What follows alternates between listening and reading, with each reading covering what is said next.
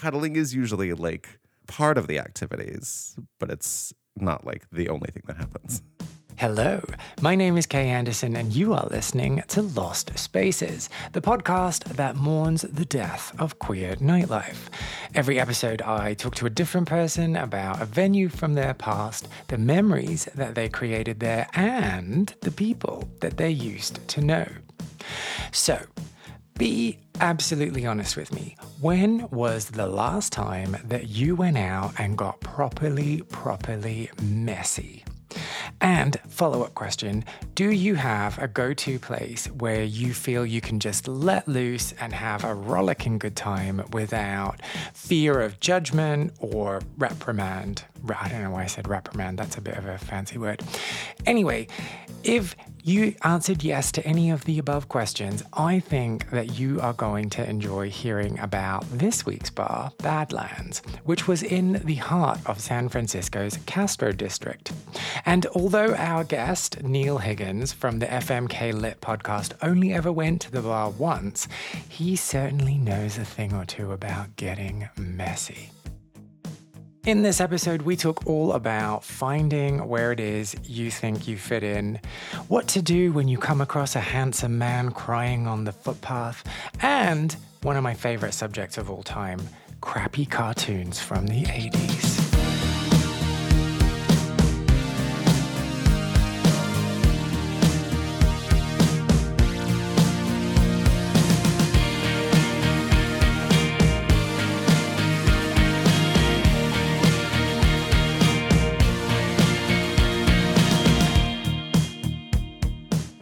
Met a friend uh, in San Francisco, like when I first moved to San Francisco, who was also from a similar town and he, a place called Bakersfield. And is like, well, Bakersfield just wasn't big enough for my ball gown.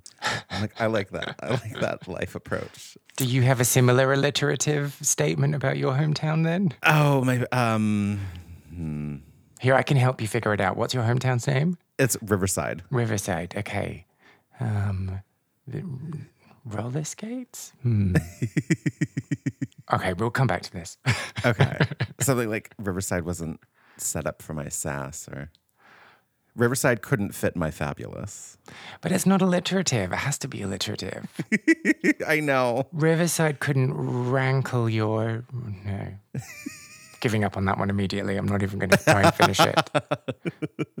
Okay, anyway, sorry. So, yes, I wanted to leave my hometown, but I wanted to stay in California because I was born and raised here, so I don't understand weather. I don't get it. It frightens me. and then, you know, obviously, I wanted to go to a big city and a city that had a thriving queer community, high density of gays. And yeah. so that was LA or San Francisco. And I don't like LA. So, and so what was the plan when you got there? Well, I I started college here, so that was five years taken care of. Um, but you know, like I did the whole thing. I lived in the dorms freshman year, like a very quintessential experience. Except, you know, like it wasn't a college town. There was a whole, a whole other city out there. Mm. And I didn't go out a lot because of, of course, like all the fun stuff. You have to be at least twenty one here. Oh, of course, yeah. So my first couple years were finding eighteen and overnights and like house parties and things like that. And then I didn't really date or hook up a lot those first couple years. I'm like, what am I doing oh, wrong? Oh God! But you were in college. What? I know. Ah. One, I have, we'll say, anxieties about like being the one to initiate. Ah, okay. It's gotten better, but definitely when I was 18. Because growing up, I was used to, especially in high school, only knowing like two other queer people at a time. Yeah. So then going to the Castro was very intimidating. Mm. And then also, this was the early mid aughts. And at the time, who was attractive and who wasn't was not me. And then also just like very, very rigid. Yeah. And I feel like back then too, there was a lot more, there was a lot more emphasis on like masculinity and being butch and all of that. And that does still exist, but I feel like there are more places you could exist outside of that. Mm. It's easier to find people who appreciate you wherever you land on the Butch Femme spectrum. Mm. And then when I turned 21, I was like, okay, let's go to the bars. And I'm like, I don't know what bar I'm supposed to go to because it, it's kind of true still, but especially then it was like, okay, in the Castro, there's like the two bear bars, the couple Twinkie bars. It just felt like you needed to find the bar where people were looking for the type of person that you are if you wanted to like get laid or meet someone or anything like that. I was like, where's the bar version of the Island of Misfit Toys? I feel like that's where I belong.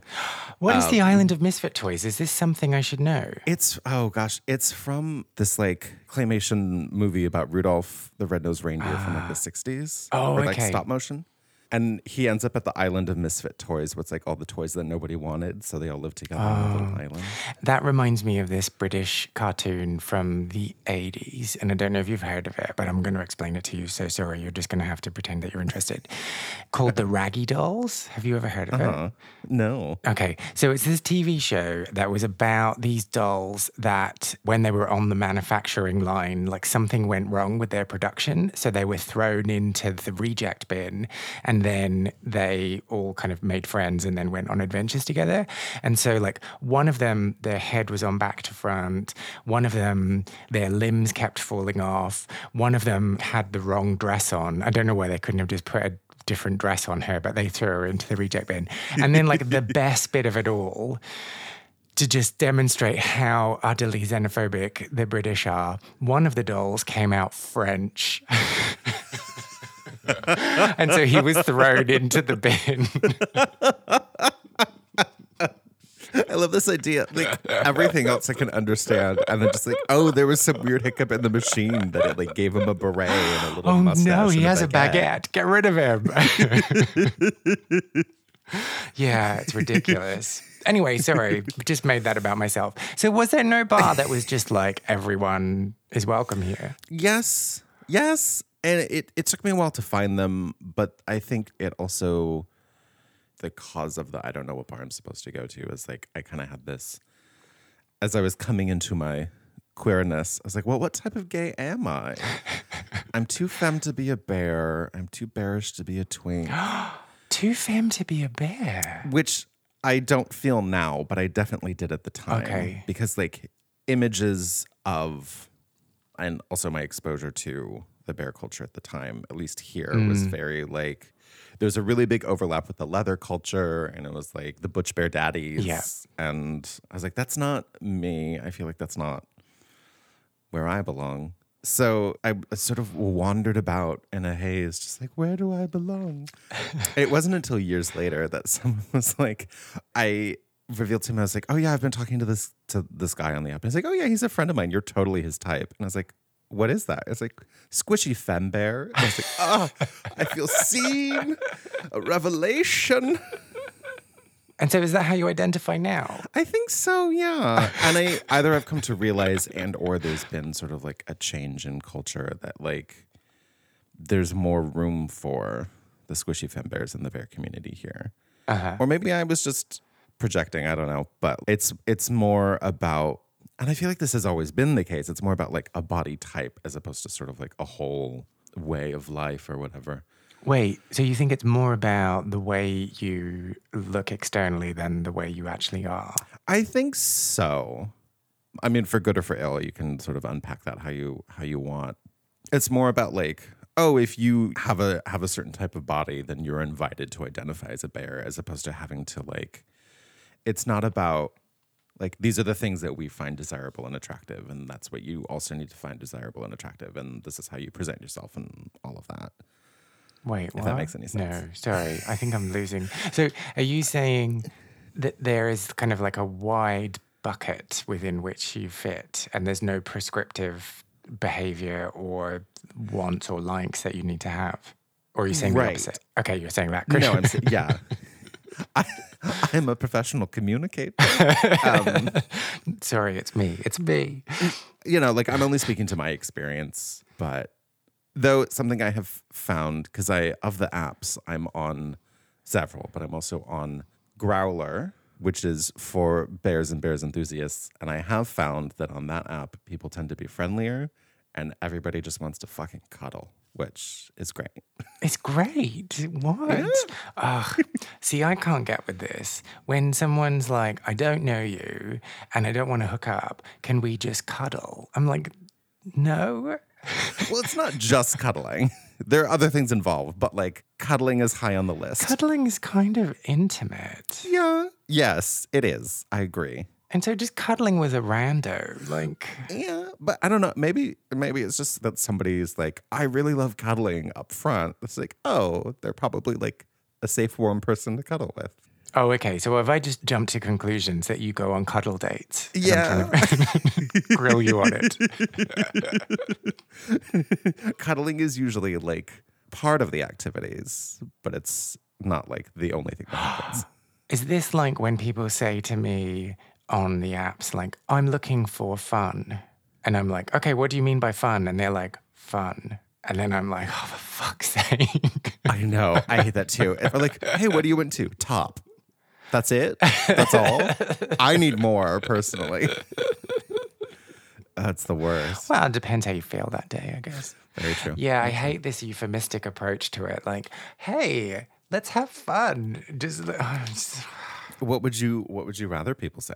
Well, and yeah, I understand the criticisms that people have about those that have their complete shopping list and are like, this is what I want, this is what I want, this is what I want, because that takes the spontaneity and that takes the fun out of it. But like somewhere in the middle, you know, mm. these are the types of things that I enjoy and I'm happy to go on a journey with you. Okay. Yeah, that's fair. Or I also appreciate like so right now I'm in the mood for Yeah. blank. Yeah, yeah. And then it's like, I'm not in the mood for that right now, but I also like this other thing. And they're like, oh, yeah, I like that too. So maybe next time kind of thing. Or, yeah, it does, you know, save time if people are very upfront about things. But I agree that it's a bit, I don't know. I like having a little bit of mystique about it, about just like, oh, hey, how's it going? Instead of like, hey, bend over. Well, yeah, and and I mean the whole thing about pre-agreeing what you're going to do before you meet up mm-hmm. is so strange because your chemistry might then dictate that something else is going to happen. But mm. I do much prefer that someone is like, "This is my limit. This is my thing," because then at least you know what lines to color within. Mm-hmm.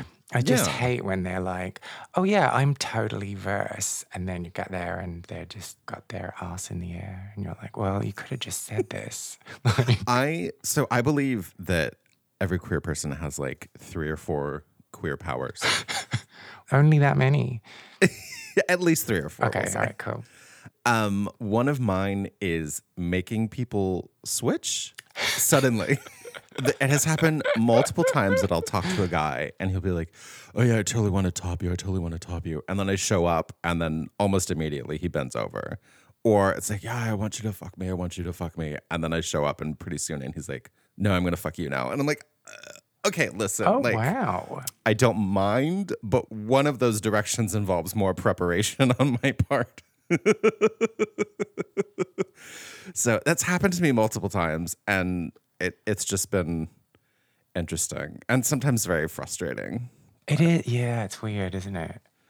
I can't say I have much experience of the latter, but I have a lot of experience of the former, where it's like, oh, yes, you're not a top, or, or you're at least not a top this evening, and let's go. But uh, yeah.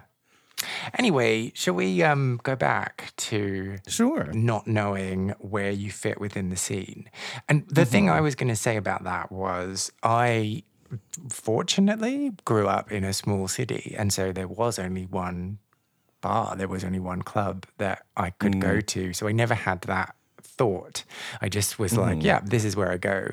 And then when I moved to London in my early 20s, I was like, I don't know. I think I had this thing in my mind because I kind of like, you know, was running away to the UK and I was like, they're going to understand me there. It's all going to make sense. So I never thought that people wouldn't understand me. I just was like hmm. really naive and thought like, I'm going to make sense to every single person I meet. And Everyone's gonna love me. yeah, and threw myself into the scene and quickly discovered that wasn't the case. But I didn't ever have that kind of internal dialogue or existential crisis about my place mm. until I, until it was too late. maybe I should have been thinking about that. Yeah, and I feel like if I had stayed in my hometown, I would have had a similar experience mm. because I would have just been like, "Oh, Friday nights are at VIP Lounge and Saturday nights are at Menagerie, and that's how we do." But Riverside couldn't. Ri- oh, I was going to say rim. Ri- couldn't. r- r- we will get there. We'll figure it out. It'll come Yeah. to me. Anyway, uh, yeah. So sorry. So you would have had that experience in Riverside, but you were in San Francisco. Did But you I was in have like friends? sorry. I didn't have any friends. No, actually, it was a long time before I had queer friends Uh-huh. to sort of like help me out and tell me which bar to go to or invite me out with them. And then I think too, as I grew up, my intention for going to bars changed. Like at first, because this was, you know, before the apps, the closest thing we had was adamforadam.com, oh. which you had to use on your computer. So I would log in and then like go to school and come back to see how many messages I had that day, kind of thing. But it was oh, location based, and I lived very far away from anything that anybody would want to go to. Oh, but that's awful. Did you often have messages when you got home, or was it nothing? Sometimes, Okay. on a good day, You know, when you Yeah. leave your phone at home and then you like go away and you're, oh shit, I left my phone at home. And then when you get home, you're like, oh, I'm sure there's all these messages that I've missed. And then there's nothing. And you're like, oh. And then there's like, like, oh, nobody loves me. Nobody missed me. yeah, I'd sometimes get messages. But yeah, when I, you know, when I first was going out, the most important thing was to like meet someone to like hook up or to start to date, whatever. And then mm-hmm. like second to that was have fun with my friends or whatever. Whereas now, I just want to like hang out and invariably I end up sort of like chatting with someone and it usually is just us being silly while waiting for our drinks or whatever. And that's that's perfectly fine. That's a lovely experience. But so when did that flip for you? Probably in my like later 20s.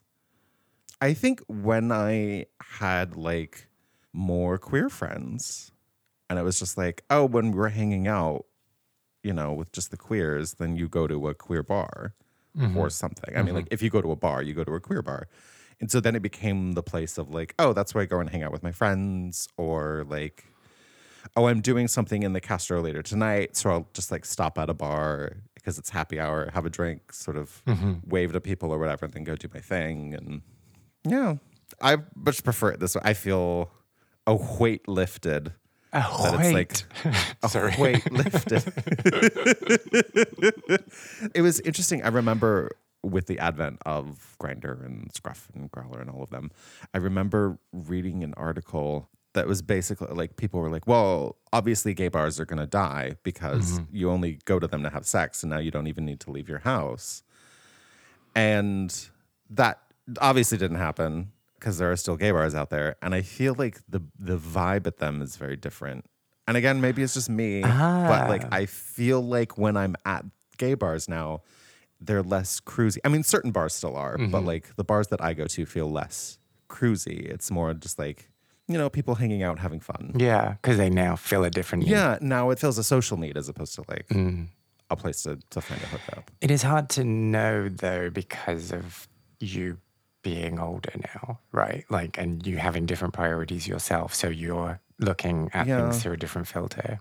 Because I was going to say, like, from what you were talking about earlier, my experiences when I first started going out in the scene and when I was still uh, new to being around homosexuals was like, I was in such a rush. Mm. And I was in such a rush to like fall in love and to be in a relationship because I was like, this is it. Like, I've been waiting all this time and I've been suppressing this part of myself for so long. And now I get the opportunity to fall in love and to be understood and to find someone who gets me. And I mm-hmm. think that just kind of gets a bit muddy. It gets a bit muddy because you're Everything like rushing into intimacy with someone because you think that that means that they're going to understand you quicker. Yeah. I think too, it's this sort of validation Yeah. because growing up, I mean, I don't know entirely about your experience, but growing up, when I did, where I did, homophobia was very real. And being queer was very sort of like counterculture. And, you know, like I was in college when um, same sex marriage became a thing here in California and uh-huh. then later the country. So, you know, for like my formative years, it's like, oh, I'm so very other.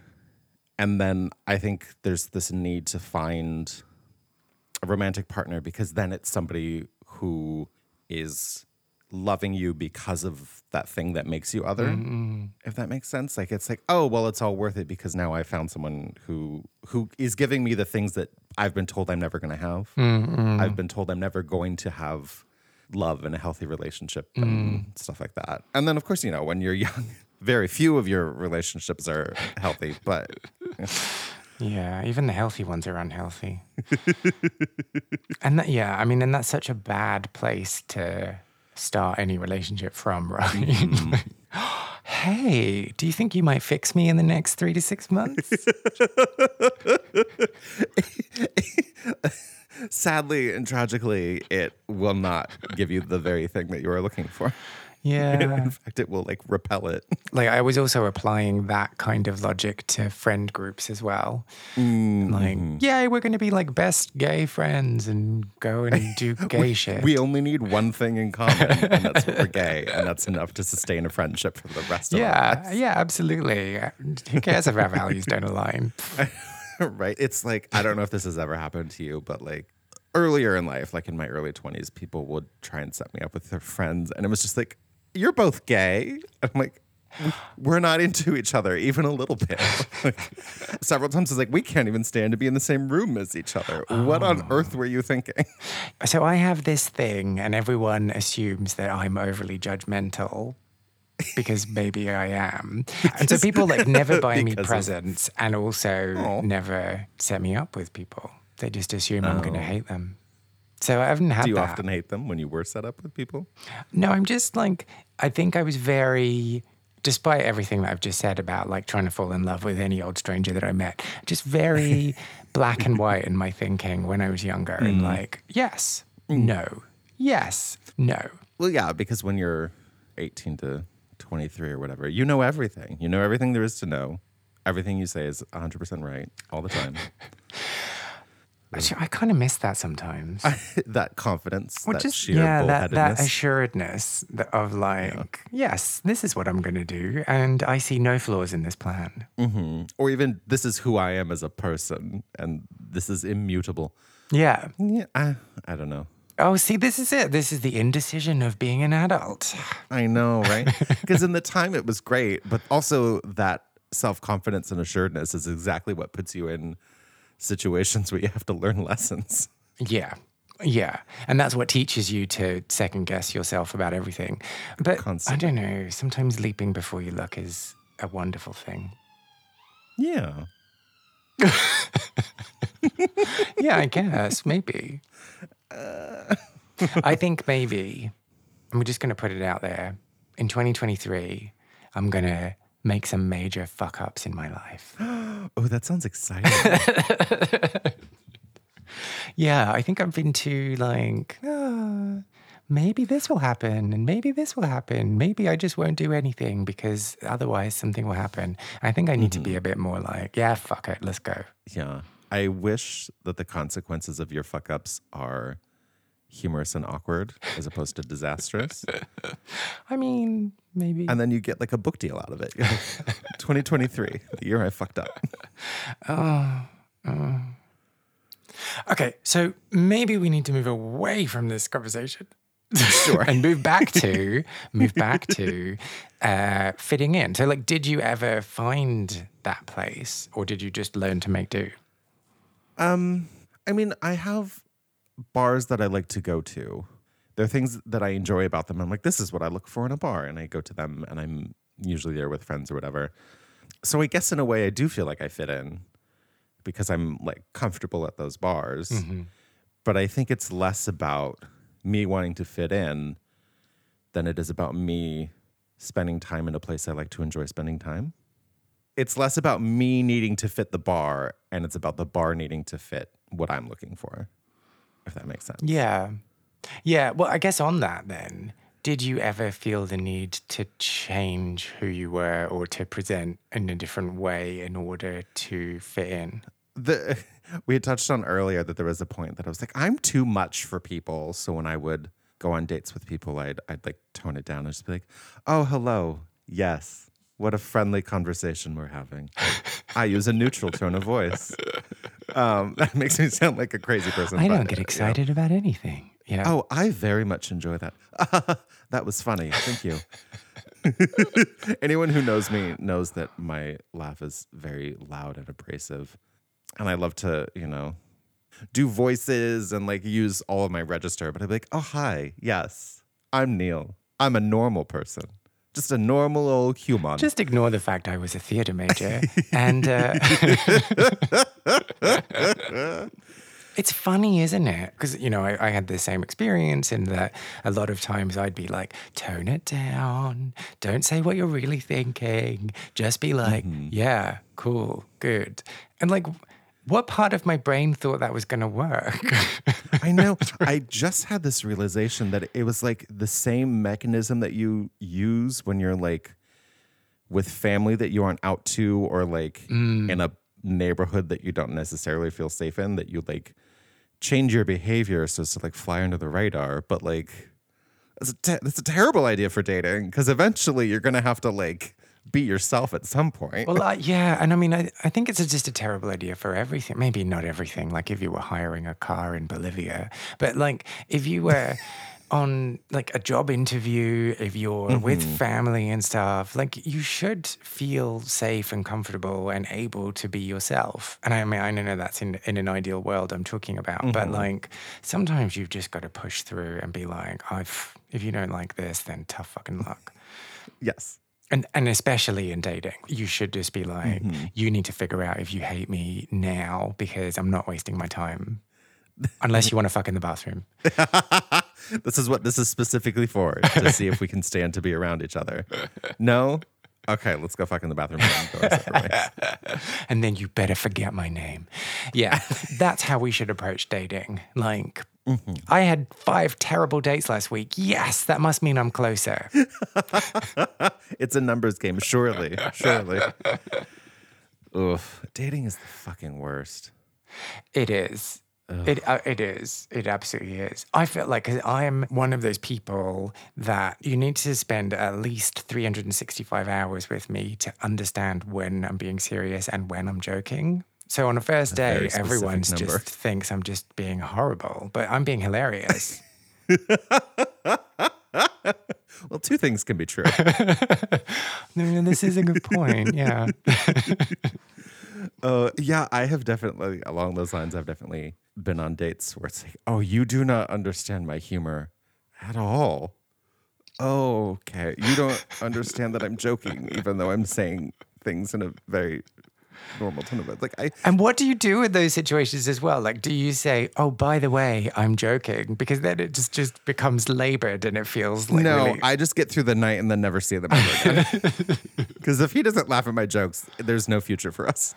No, I know, but like in the moment, should you try and smooth things over or yeah, no, then know. what I do when I realize that he doesn't understand when I'm joking is I will just say untrue things, not untrue things, but like say things for the sake of saying something just to see if he gets it. Like I just keep pushing the envelope a little bit just to see where he Mm, I'm gonna need examples. I'm trying to like. I, I guess you could say it's lying or whatever, but I'll just like say innocuous You things. could say just, like, lying. you could, one could call it lying. Um, like I'll say things not for the point of being funny anymore, but just to like. I say things jokingly or like as a joke, but not to be funny, just to see if he realizes if I'm joking or not. yeah, this isn't an example. I need I know. okay, okay, okay. So I don't know, like I can't think of specifics, but it'd be something along the lines of like, oh, he's not understanding my humor. So then, you know, we'll be talking about going to the grocery store or something. And then I'll be like, oh, yeah, the last time I went to the grocery store, I just had an absolute fit in the cereal aisle because they didn't have the cereal that I wanted. I like had a full on tantrum on the floor. just to see if he understands that that isn't true. Anyway, I think we were at some point in talking about fitting in, not fitting in. Oh, yeah, because then we got to dating and then we got to thing. Shall we go to our lost space? Yeah.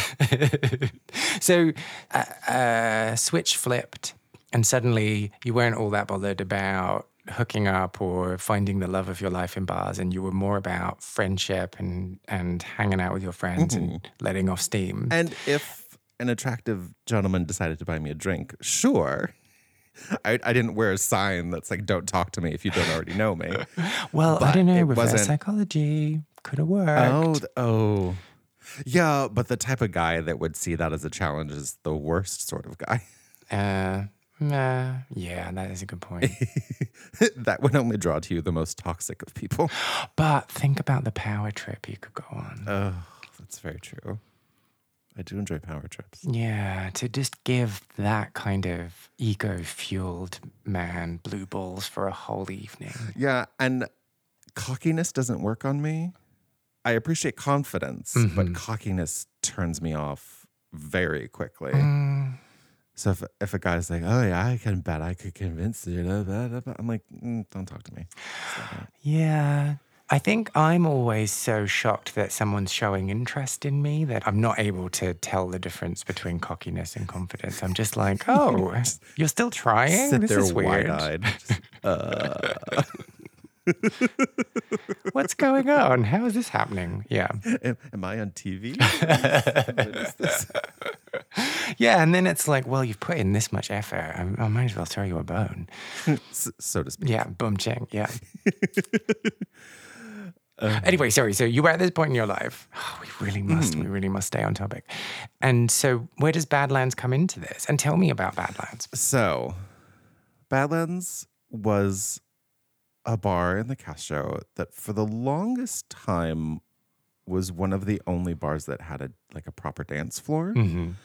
So it was very much a like clubby kind of bar. It was like you go, you get shit faced, you dance, make some poor choices in the bathroom, et cetera, et cetera. And how sweaty was the dance floor? It was fairly sweaty. Mm, that's good. I think only a couple people had taken their shirts off, but it was still fairly sweaty. Mm, okay. Yeah. Mm, Yes, that's the right amount of sweaty. Yes, I Mm, do like a sweaty dance floor. but it was also just like so messy.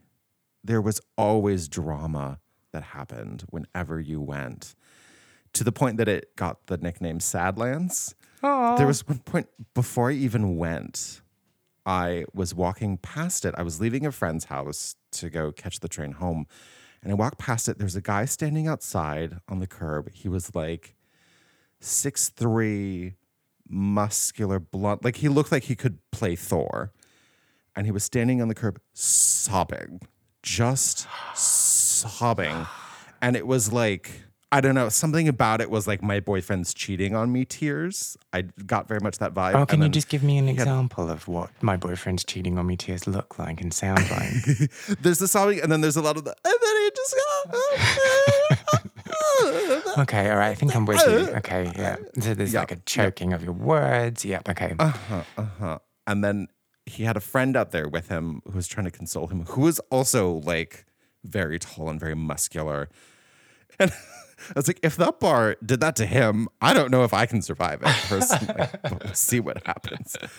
It's the place where as soon as you bring it up, someone's like, oh God, here's this like ridiculous thing that happened to me at Badlands. Um, so okay. So you approached and there was a very angry twink at the door because there was a cover charge, which is very unusual in San Francisco. Like bars generally do not have cover Ah, okay. charges. It would only be if there was like an event happening yeah. at the bar. Yeah. But this was every night. It was like a five dollar cover charge. There was this like oh prissy little twink always at the door. And if you weren't hot enough, he would let you know it in his tone of voice and his his face. And you walk in, and immediate to your left was a little hallway that if you like went that way, it led to the bathroom and the coat check. But just past that was like another hallway that had like three urinals in it and was always very dark. And It was just deemed the piss room. Wait, it was a hallway. Did it? Yes. Did it lead to anywhere else, or was it a dead end? no, it was open on both ends. Like you could walk oh, through Oh, okay. and just like the stories that like a friend of mine the way he tells it he was waiting in line for the bathroom and then someone just sort of like materialized out of the shadows and was just like hey do you want to come in here? You can piss anywhere you want. My friend was like no thanks. And he's like oh okay. And then just like disappeared again into the shadows. Like it was such a ridiculous place. It was oh god. Anyway. So it was a place that was notorious, yes very much and so. and so did that put you off wanting to go? It did for a while, yes. we also have found out, some of us sooner rather than later, that they were also pretty racist there. Oh, Like they oh, wouldn't bummer. hire black people, and it seemed that the people at the the bouncer and the angry twink at the door were encouraged to like dissuade black people from coming in. oh, Yeah.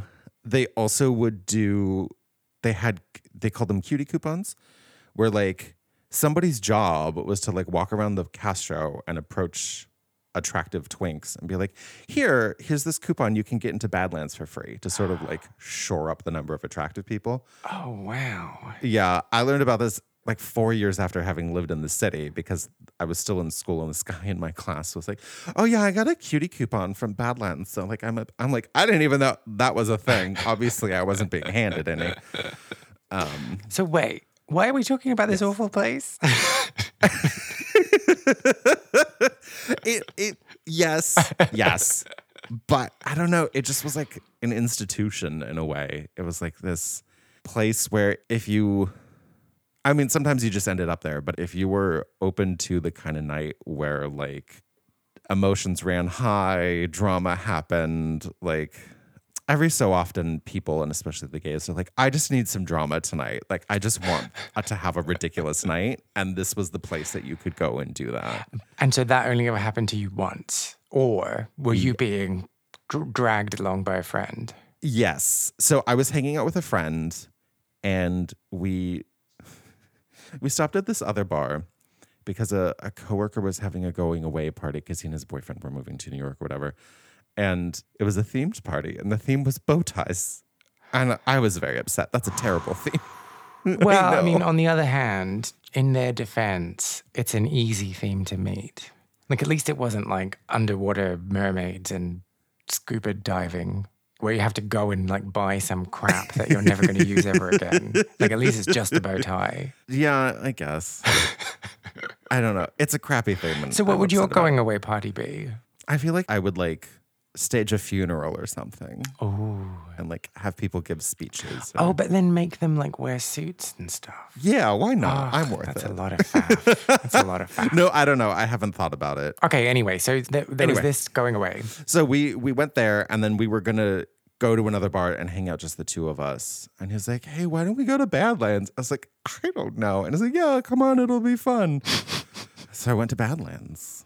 And like again, there was the the very angry twink at the door that was like, I instantly don't feel welcomed here, but let's see what happens. And then immediately too, there were like 20 somethings drunkenly like screaming at each other and like stumbling over each other to get from one end of the bar to the other. And And I should just say for people listening to this, because this isn't a video podcast, Neil is currently gesticulating wildly. I do that. and I remember at one end of the bar, there was this guy who just, he gave off very creepy energy and was like looking very intently at specific people at like at the bar ordering drinks. And so that's the guy you went home with. Yeah. I wish. Um, no, I was like, oh. The thing is, too, where he was positioned, you you saw him like as soon as you walked in. If you were like looking at the bar, bar. Also, can I just say, it is a failure of the English language that the place where you order the drinks and the building are both called the bar.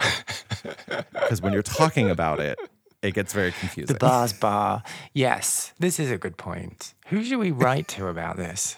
Shakespeare? I don't know. Dear Mr. Shakespeare. Yeah, oh, I, I think he's busy. He's busy being dead.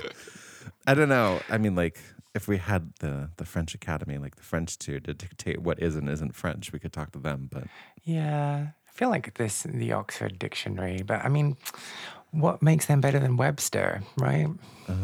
Hmm. Anyway, the barber, this man, ogling everyone. so just like immediately, I'm like, I'm I'm in the thick of it now. so we got drinks, and then my friend and I went out to the dance floor. That was the first time I heard the song "I Don't Care" by Icona Pop, Oh, which is such a it's a fantastic song. I love the it. song's called "I Love It." Sorry. Yes. Sorry. Thank you. This is why I'm not good on first dates, by the way. Just like, just if you needed any more information about that. Fortunately, because it was just my friend and me, we didn't have drama, but I was very Christopher Isherwood, very I am a camera, and just like saw the deterioration of relationships all around me. Ah, That is good. It it was intense, and the dance floor was pretty packed too, 'Cause- and it wasn't terribly big, but it was definitely full, and there's just like people screaming, people on the verge of hooking up, all of it happening all around me, and. My friend and I were doing that dancing where we're like dancing with each other, but then also sort of like scanning the crowd, like, oh, is there someone that I want? Oh no, oh yes, oh no, oh no. Don't get too close to them. They're gonna elbow me soon when they start having a fight. Uh, essentially essentially like oh he looks like he's about to grow up so we're just gonna shuffle on over this way And so tell me expectations versus reality. So it was notorious. You had a vision in your mind of what this place mm-hmm. was. How did that live mm-hmm. up to wh- what it really was? the atmosphere did and like the stories that i had heard i saw them happening around me but again because i was there with my friend and you know this was in my i think my early 30s so i was slightly less dramatic than i had been in the past. Only, only a smidge, right? just just by increments. Because it was just my friend and me and we weren't fighting over a man or something like that. Like we we didn't have drama happen to us. It just like happened around us. Like i felt like we were the eye of the storm of all this messiness going on around us. And it was one of those things that's like i'm glad i did it once but i don't think i ever need to do it ever again Uh, and so then when you heard that it had closed, what was your response? Well, it, it closed in 2020. So it wasn't a surprise, but it also was. It's one of the, because it had been there as long as I had, even longer. Like it had been in San Francisco longer than I had at that point. And I was just like, how? How could it have closed? Because it was always busy every time I was there. Like that night that I saw the the Thor lookalike sobbing, uh, it was like a third, like a maybe like a Wednesday night, and the place was packed. So it's like I don't think it was for lack of business. I don't know. Um, so it was in 2020. So you just like are Yeah. expecting things to to close, Yeah. but also it's just like really that place. Wow. And so what do you think San Francisco has lost? I honestly believe that there is a place, like a time and a place where it's like it's okay to have a messy night. And it was nice to have a place where it's like, oh, nobody will notice because everybody else is also having a messy night. So there's sort of this like anonymity, this like safe space to be a hot mess. Or a human urinal by the sounds of things. yes, which also there are other bars you can find that. Like that's not particular to you know. So yeah, I think I mean like it's nothing profound, but I I, I think that it was kind of comforting to know that there was a place that if you wanted to be messy, it was perfectly fine because that was the place where you could do it. Yeah. So, usually at the end of my conversation, I will ask my guest what advice they would give to to their younger self, and I'm not sure whether I should be asking you to give advice to Neil that was at Badlands or Neil when he first moved to San Francisco. So I'm gonna leave that one open to you. Okay. You can also do both. No, it's no, your podcast. You can no. cheat your own. You've got to do one. I do it on mine. I, I cheat all the time. Um, I think the more helpful advice would be to myself who just moved to San Francisco. And that would be it's very trite, but it is good advice of just like, don't worry about it. Just like go have fun. Just be yourself and have fun. And in a few years, there are going to be apps that make it a lot easier to hook up. So just hang in there. Hang in there, baby. And um, and you should know now you are a squishy femme bear. I mean, surely that's the advice you give, right? Yes, that yes. I, now I imagine myself at like 19, just like, oh, who am I? What am I doing? um, or maybe it'd probably be like 22, 23, because that's when I was like going to the bars and having more of that crisis. That like older me coming through like the clouds part, and older me comes down. and It's just like, you are a squishy femme bear. Embrace it, girl. Do your thing. This is my decree from here on Yeah. out. Uh, that- uh, yeah, that would be really helpful advice. Because now, I mean, like, you know, on an occasion, I love to do a bit of an, a smoky eye and a bold lip and paint my nails. And I feel like that was so much more of a statement, Mm. you know, 15 ish years ago. Ugh, I do the math of how long I've lived in this city and it makes me feel very old. But like when I first moved here, that would have been so much more of a, so much more of a statement. Mm. Whereas now it's like, oh yeah, wear a lip, paint your nails, do whatever you want, girl. that to me is so much more fun. Have the freedom to just sort of like be yourself. Which is it's hard. I'm not gonna say that I'm perfect. I'm like, I'm always confident in my body and who I am every moment of every day, because that's not true at all. But it's definitely more true, which is nice. That is nice. And to take us back to the beginning of the conversation, you may have noticed at points during our chat that I've stopped listening and I've not been paying attention. And that's because I have been trying as desperately as I can to figure out a word that starts with R to talk about Riverside. And I think I've come up uh-huh. with it. okay. So, the fabulous Neil, who was afraid of his femme qualities and wasn't able to embrace them, he was too raunchy for Riverside. Um Oh, you hate it. Okay, fine. okay, I don't hate it, but it's just. Uh, thank you very much. I appreciate it. I'm not gonna like. I'm not gonna like pick apart this gift that you gave me on your own show. That would be very mean of me. Do you have any memories of Badlands or clubbing from your own queer scene that you want to share? Well, if you do, I would love to hear from you. I want to create the biggest online record of people's memories and stories of queer clubbing, but I need your help. Go to lostspacesPodcast.com and find the section Share a Lost Space to tell me all about what it is you got up to. You can also reach out to me on Facebook, Instagram, and Twitter, where my handle is Lost Spaces Pod. And also make sure that you listen to Neil's show, FMK Lit, where every episode, Neil and his co host Claire read two romance novels, one queer and one straight, and then they play Fuck, Marry, Kill with the characters. Mm, sounds good, right? They can also be found on Facebook at FMK Lit Pod. If you enjoyed this episode, as always, I would really appreciate if you subscribed, left a review on your podcast platform, or just told other people who you think might be interested in giving it a little listen too. I am Kay Anderson, and you have been listening to Lost Spaces.